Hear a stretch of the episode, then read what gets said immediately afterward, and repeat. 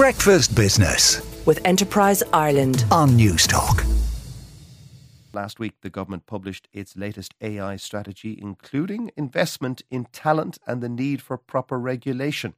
But what about companies? What should they do to ensure that their staff aren't using AI to write reports, design logos, or even interact directly with customers? The Chartered Institute of Personnel and Development wants to set out rules of the road for HR managers to ensure that workers know what is expected of them. Mary Connaughton is the director of the CIPD and is on the line. Good morning, Mary. Good morning, Joe. How are you? I'm not too bad, Mary. On this Monday morning, AI is definitely going to uh, shake up the workplace. Give us examples of where it might be used right now and, and which could do away with plenty of tasks and potentially even jobs? Um, well, Joe, we we see from my research that the main areas that are using it tend to be things in areas like marketing, in terms of trying to um, personalized communications out to people in terms of looking at customer trends, in terms of summarizing reports. Um, the AI that we're all talking about at the moment is generative, generative AI, and it's a large language model. So it's all about language and the use of words. So hence we see it in reports, in summaries, in writing nice letters. So, and the thing about it is, it's a tool that everyone can access. So each of us as an individual can go and log on and get access to it. And that means that there's no organizations controls in place. And that's a big gap for many organizations because it means they may not know how and where it's being used. Indeed. And, and isn't that the problem? Because employers might not be able to know whether their staff had used AI to do, to do a marketing report, as you suggest. Um, that's correct. And that's why it's more important for them to produce the rules and put out a roadmap about what they want to happen in their own organisation. So they need to inform employees based on what their culture is, the jobs where they think it could be used, and how they want to see it used. And that's what they need to be talking about to their employees. Mm. So you've set out some rules of the road. Tell us about them. Okay, so um, first of all, looking at what does your organization need to say in a policy? What you see as being the benefits of AI? Where do you think it can be used appropriately? How it might be deployed differently in different roles?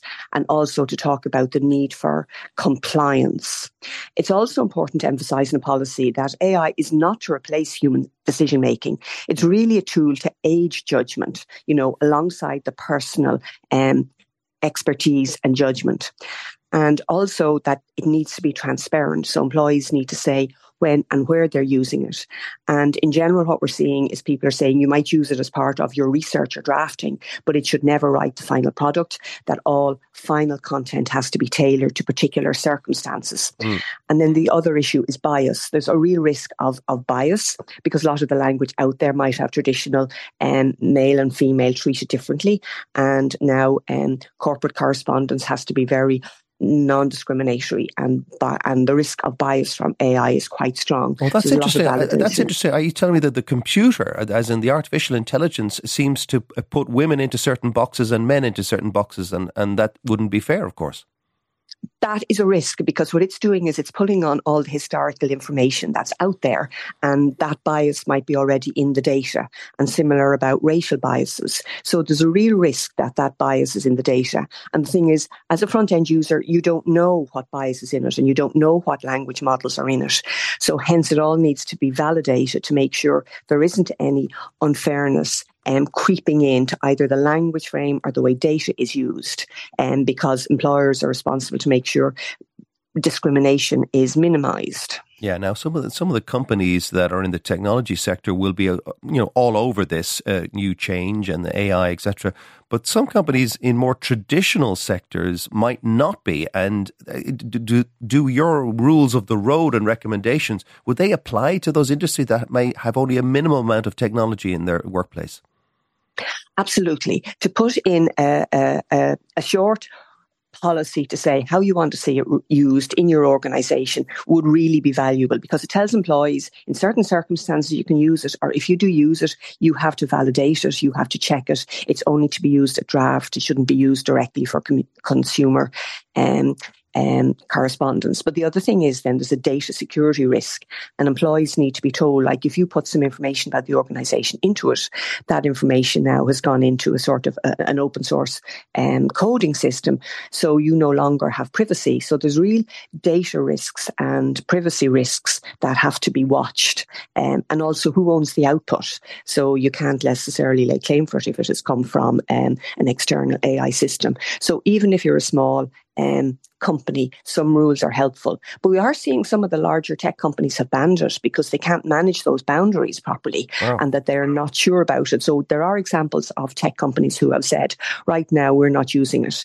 Um, but I think we will see that kind of change when they're able to buy more sophisticated versions and put their own corporate boundaries around it. Yeah. And like Microsoft is going to bring out um, some already has it sort of in beta testing.